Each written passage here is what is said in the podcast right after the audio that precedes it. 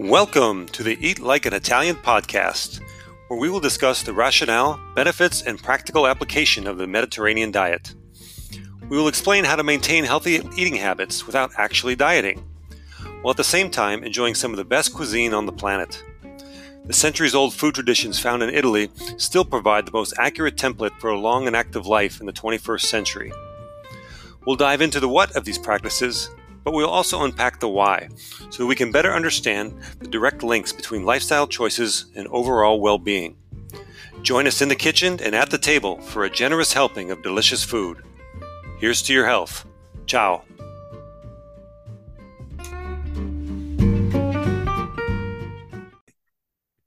Buongiorno tutti. I'm back with Robert Campana, and he's going to talk to us today about some Italian Christmas traditions, and you know maybe even explore some that are that are the real thing, and some that are maybe have been sort of misrepresented. Buonasera, Robert. How are you? Buonasera, Rick. Tutto bene? I'm doing well, and yourself? I'm doing great. Getting ready for the holidays here. We're, we're speaking in uh, December of 2022, and uh, we got a couple weeks still before the holidays start. But we want to, you know, talk about it and prepare ourselves and, and our listeners for, you know, what to expect coming up these next few weeks with regards to Italian Christmas traditions. So, um, I think what I'd like to do is just, you know, maybe you can give me your experience of living in Italy and and what was the what was just sort of the environment of that uh, as compared to what we do in the U.S. with regards to, you know, well, we can talk about commercialism or you know just sort of the decorations and all that, but uh, oh. just kind of give me your general feel about that. Okay. Um, well, uh, living in Italy for a year, um, I, there were many differences. Um, I, I don't want to say that the holiday wasn't. At, it was. It was of course a big deal, but not as many lights, not as many uh, decorations. Um, definitely good food, definitely a lot of food. Um, pan, panettone pandoro everywhere. Yep. Um, which is the first thing that always comes to my mind because I'm a food guy, so I'm always thinking along along uh, the food terms. Um, uh, but going back to uh, the decorations, I you know people had trees, of course, um, and uh, the big thing was the presepe, or the uh, mm-hmm. the nativity scene was a was a must really everywhere. I remember um, there's a place near the lake. I think it's near Lake Maggiore, um, where they have this big giant presepe. It's uh, it's around all year, and people go visit it. I forget the exact town near Lake Maggiore, um, but uh, I remember visiting that. It was beautiful. So of course there are lights, uh, lights outside. Um, and it looks really nice when it's uh, in, in contrast with like the old cities, you know, the historical yeah. centers. So when it when right. it gets dark and the lights go on, it looks beautiful.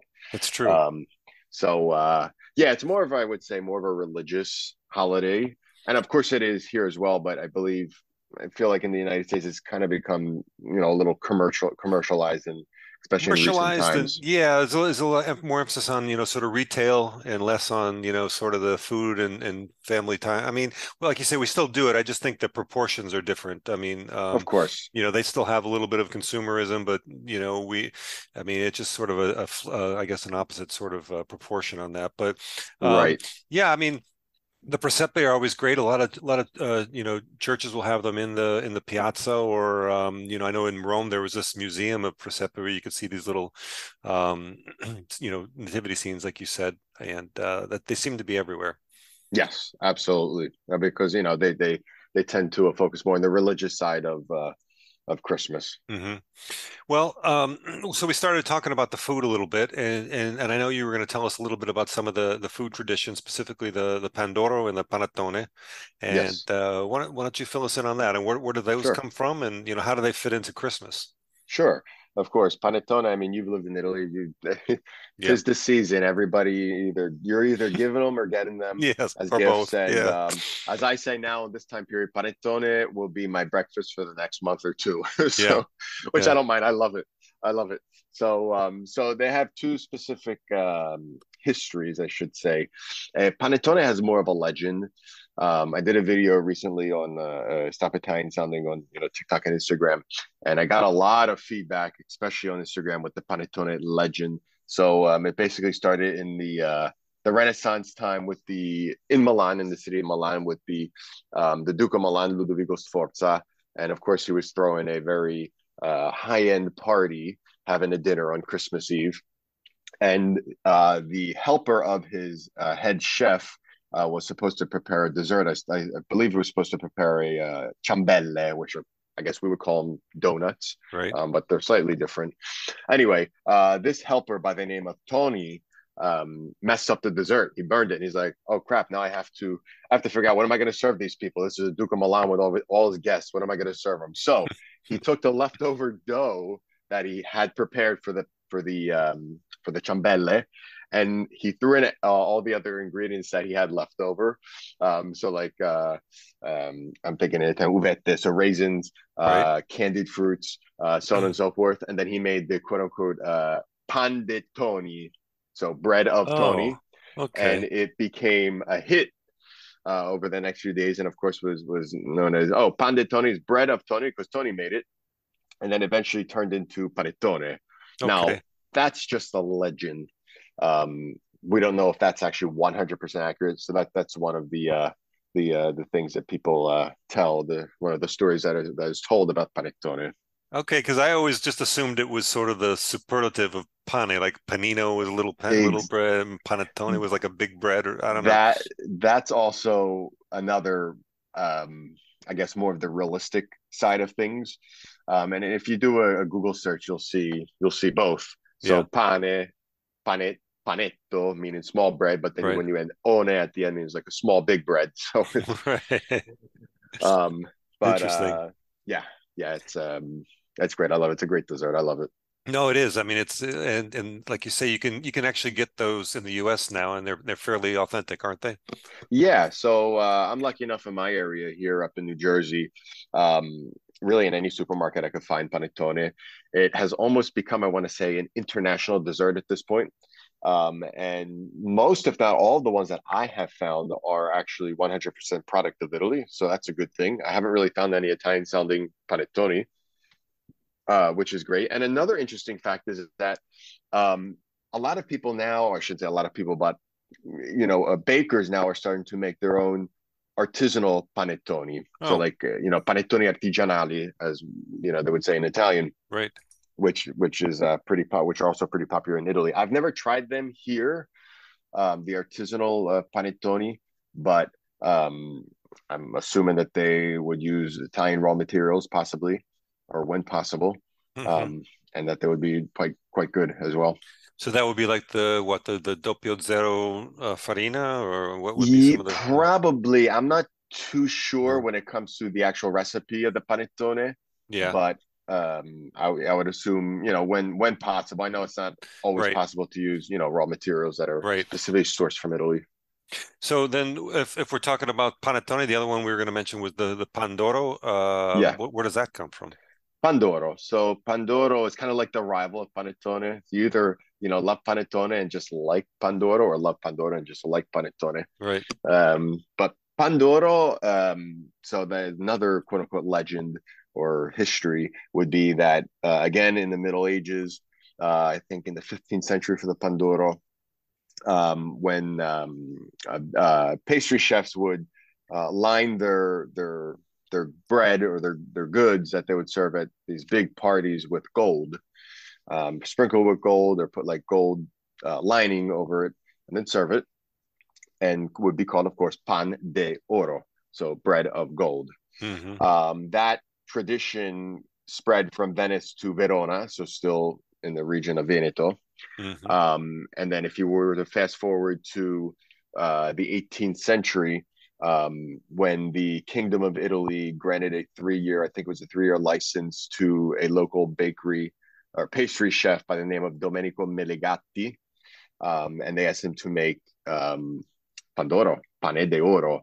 Um, he created it not lining it with gold at that time, and then ended up trademarking it, and uh, and it just kind of became uh, you know very famous since then. So it it goes back to the 15th century and the lining of the gold, the pan okay. de oro.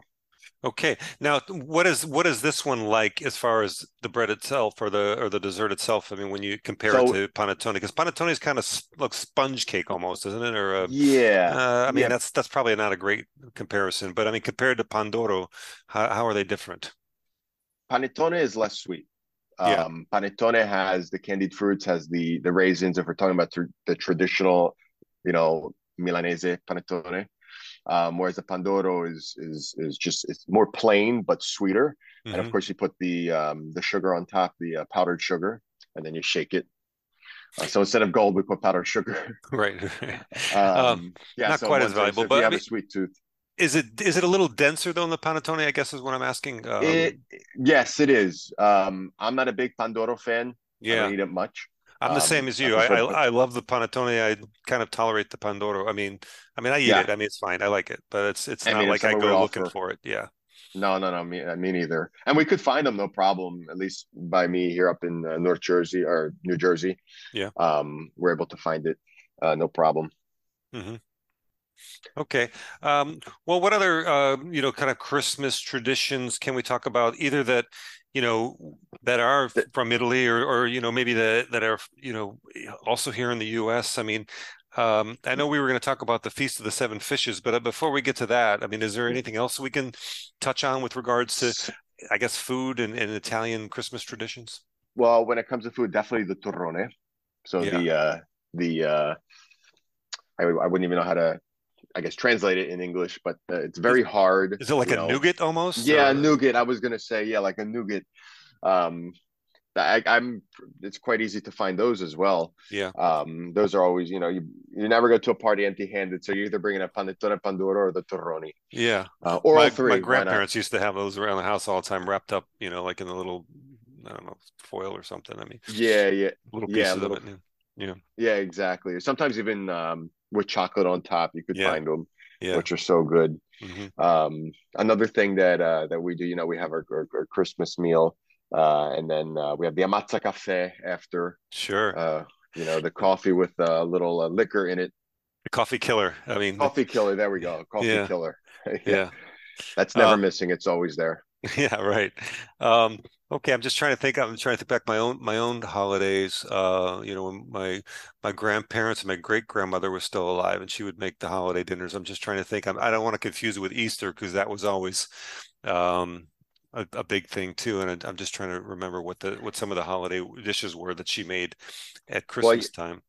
Well, yeah. When it comes to Italy, I mean, you know, since you've lived there, uh, every region, every town they do something different. So I right. mean, if you tell somebody from the north, oh, we do this, they it's very possible they've never heard of that. Right. You know.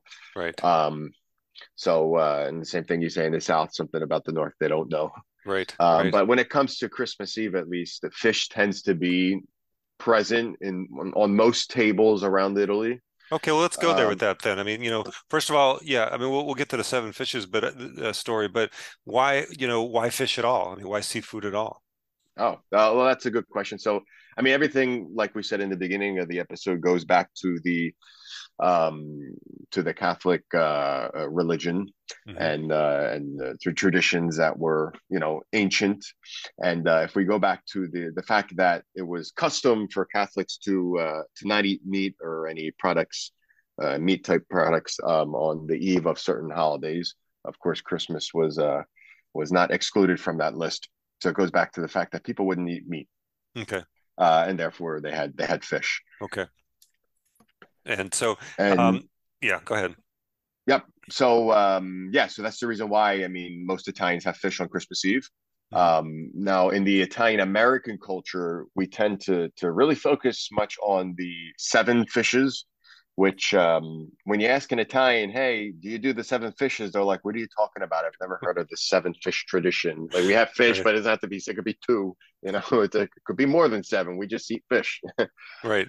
Um, yeah, I asked my my my um, my Sicilian um, mother-in-law, my ex-mother-in-law. She's when we were in Sicily one year for Christmas Eve, and, and um, she had a bunch of you know bringing out all these you know seafood dishes, and I, I finally asked her. I said, you know, is this the, the the the feast of the seven fishes? And she's like, what are you talking about? Oh, I said, you? you? know, and I started going into trying to trying to explain it to her. Of course, you know, my Italian's not great, and she's you right, know. Right, right. And so she finally says, uh, "Well, let me see. One, two, three, four, five. She goes, "There's six of them. Make up whatever story you want." yeah, always. That yeah. That's funny. Just make up whatever story you want to go along with that. You know. That's funny. That's but, funny. Yeah. And of course, you have you know like the appetizers, first course, second course. Right. You have it all. Oh my god! I mean, I just get hungry talking about this stuff, really, because I love fish. I don't All know. right, well, go, go ahead. I, yeah, I, I, put the brakes on that a little bit. Go follow no, through no, on no, the, story. No, no, no, that's fine. So, Um, it all stems from, of course, you know the uh, the thousands and thousands, not millions, of Italian immigrants, especially from southern Italy, that that came to the United States. And being from southern Italy, they tend to be a little more uh, traditional and religious. So they brought this at the time. Um, you know, after the Second World War, they brought this uh, this tradition of of fish. So anyway, the why seven? People ask, um, and it has to do with the Bible. The fact that the number seven uh, was repeated more than seven hundred times in the Bible, and then of course, if you think about the Catholic Church, the seven sacraments, the seven days of the creation, mm-hmm. 7 mm-hmm. the seven sins. So seven is really present, mm-hmm. um, and uh, it's it's it's believed that it's for that reason uh, that seven fishes are specifically eaten on uh, on the uh, the uh, Christmas Eve. Um, so I wouldn't call the Feast of the Seven Fishes an Italian sounding uh, uh, tradition. I would just call it like a, an Italian tradition that was stopped in time. You know, so it, it, may, it may even be more Italian than what they do today. Believe it yeah. or not. Yeah. Even though I probably wouldn't say that to an Italian. um, so that's most likely the reason uh, why you know why number seven is uh is uh present when it comes to a fish on uh, on Christmas Eve. Okay, I like it. Yeah, I mean, do you, did your family do it? Yeah, we typically do seven fishes. Um, I mean, a few years we we haven't we, we didn't count a few years. I mean, we had more than seven fish. So uh, you know, like uh, calamari, fried calamari, or bacalao, or right. you know, uh, clams, uh, spaghetti alle vongole. Yeah, wow. Uh, so, yeah, so um, so on and so forth. So would you, uh, would you would you bring out the pasta dishes first, like the spaghetti alle vongole, and then later you would bring pa- out the the more substantial second course type of dishes, or it, was it, it all at once? Exactly. No, well, typically in a traditional setting, we would bring out, you know, we always have some appetizers, then pasta, uh, and then uh, some fish after after that. But then the problem is, but because I love pasta, so by the time we get to the second course, I don't have any room for that because I right. I always go for a second helping when it comes to pasta. Yeah, yeah, I don't blame you. I do too. Um, so yeah. okay, so there are with within the seven fish tradition. I mean, there there aren't any specific ones that are that are typically named as being included, or it, it's every family's different, and and I would say most families. Yeah, I mean, basically, what I hear mainly is bacala, so cod, mm-hmm. dried cod. Right. Um, I personally have never made it. Um, I've only eaten it. Um, there's that. There's of course spaghetti alle vongole, so spaghetti with um, uh, with clams uh, or mus yeah clams. Um, and another thing that I really like that I had one year was the um, the uh, the the cuttlefish, the pasta with the cuttlefish ink. Yeah, the black ink uh, pasta. Black yeah, ink, yeah, black pasta. Yeah, and then you yeah, have little that... little chunks of uh, either calamari or or cuttlefish. Right. Uh, so good. Right. I Have remember my my great grandmother. I heard stories of this. I think I was too young, but my my dad would tell me that she would always well, I don't know if always, but there were times when there was a, a big eel that was brought mm. in, and and she wouldn't touch the thing. So my great grandfather had to had to clean it and for and cut it up, and mm. eventually she'd cook it. But she, she, refused to like you know peel the skin off of, or whatever you have to do to an eel to clean it and clean it. But I, remember, I remember you know yeah, just whatever they could, whatever they could get. A, I mean back then, I mean you know whatever they could get a hold of at the fish market. It wasn't oh, really oh, yeah. you know you didn't always have a choice. It's like well this this isn't available today or this looks more fresh than that one so exactly we're going to take the fresh one and and you know go from exactly there. yeah. exactly and, and that's kind of what it has become today um, especially in the italian american culture. It's become hey what can i get you know at the supermarket? We try and you know make the traditional things but we ultimately we get what's available you know when it comes to fish. Right. So you know shrimp like i said calamari um uh clams so on and so forth uh, so basically, whatever whatever is available. Mm-hmm. But it's funny because in the north, they're not big pasta people, and it was so hard for me in the north of Italy, I should say. They're not big pasta eaters. Mm-hmm. Um, they prefer more polenta. rice. Oh yeah, rice, right? Yeah, polenta and also rice, like right. risotto. Right. So many different ways, which is delicious. I love that as well. But it was so hard for me to wrap my head around the fact that some people just don't like. I wouldn't say don't like it, but just prefer not to eat it. Right. You know. Right.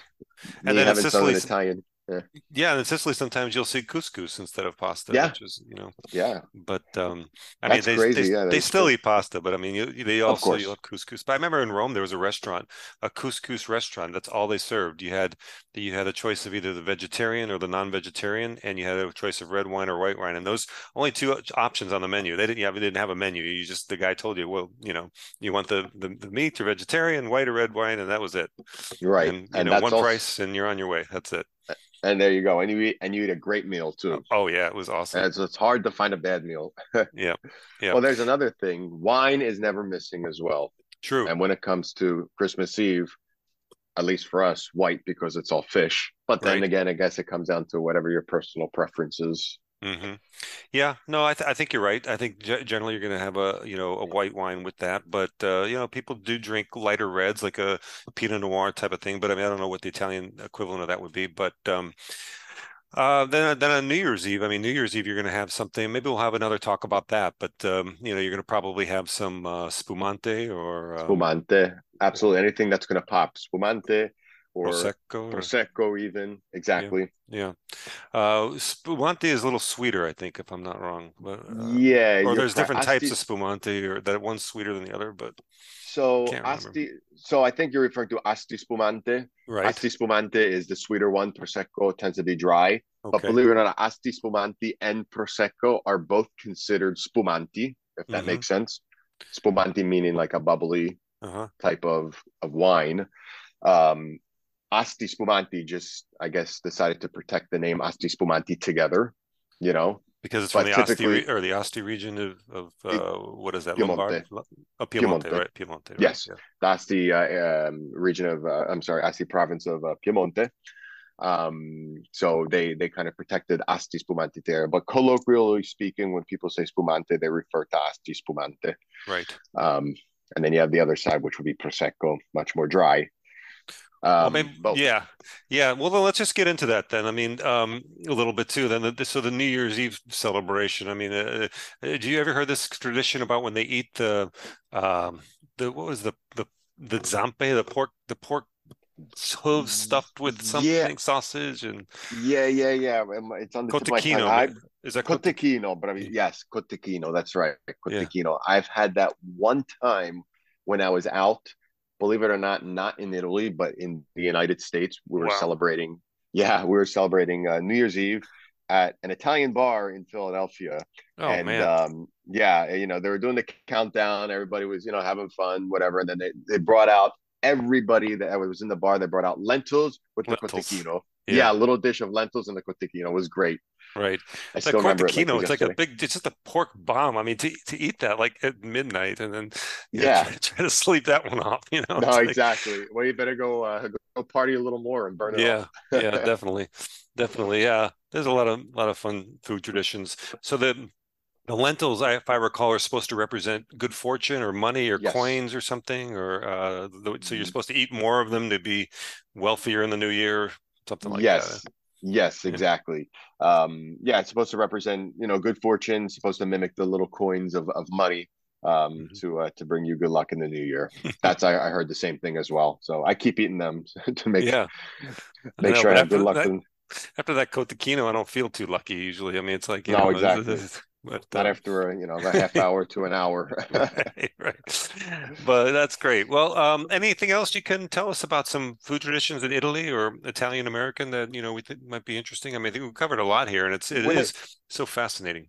yeah, when it when it comes to Italian Americans, I think we we the, the main thing is the seven fish. And something funny, something very interesting about this is that the seven fish tradition has always been big in the Italian American culture, but I feel like in recent times it's starting to spread to to non-Italian Americans. hmm You see, you know, in, in these restaurants that are not Italian at all, um, you know, they say we're doing a, a seven fish dinner for Christmas Eve, or you you know, you talk to people that aren't of Italian origins, and I, you know, I say, what do you have on Christmas Eve? They say, oh, we have fish. We try to do the seven fish, blah blah blah. So my point is that it's becoming more and more American hmm um, it's being recognized by a lot of other people. Kind of like the panettone is becoming more international, um, where you could find really anywhere, um, and and many people in different cultures have it as well.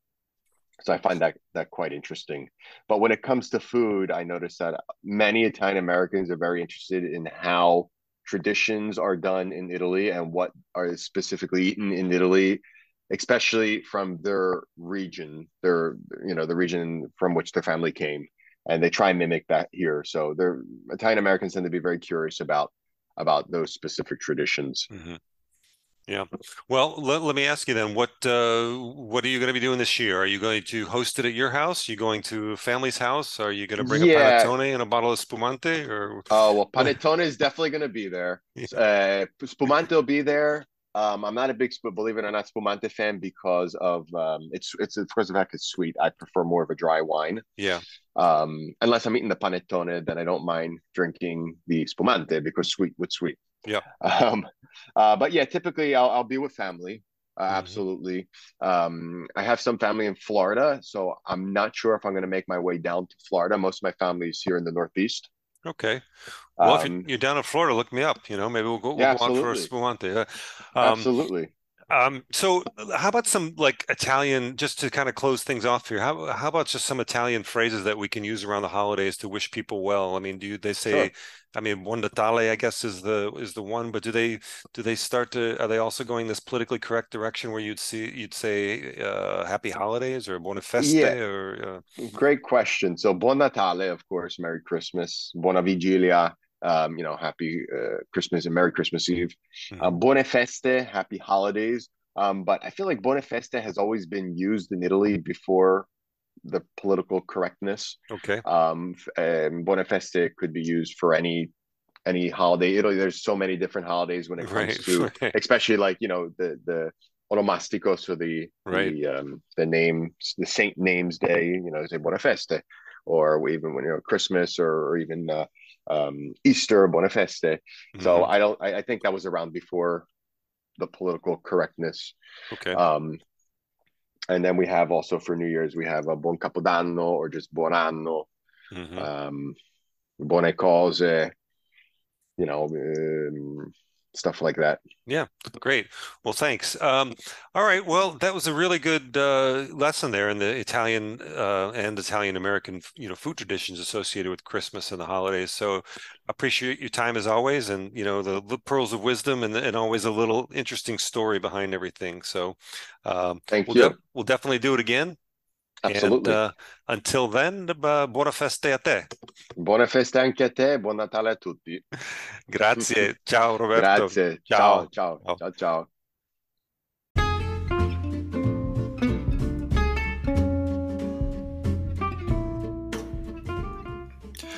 Well, that's it for today's episode. Come back next time for another generous helping of straight talk about the benefits of a Mediterranean diet. And find us on our website at eatlikeanitalian.com. Ciao.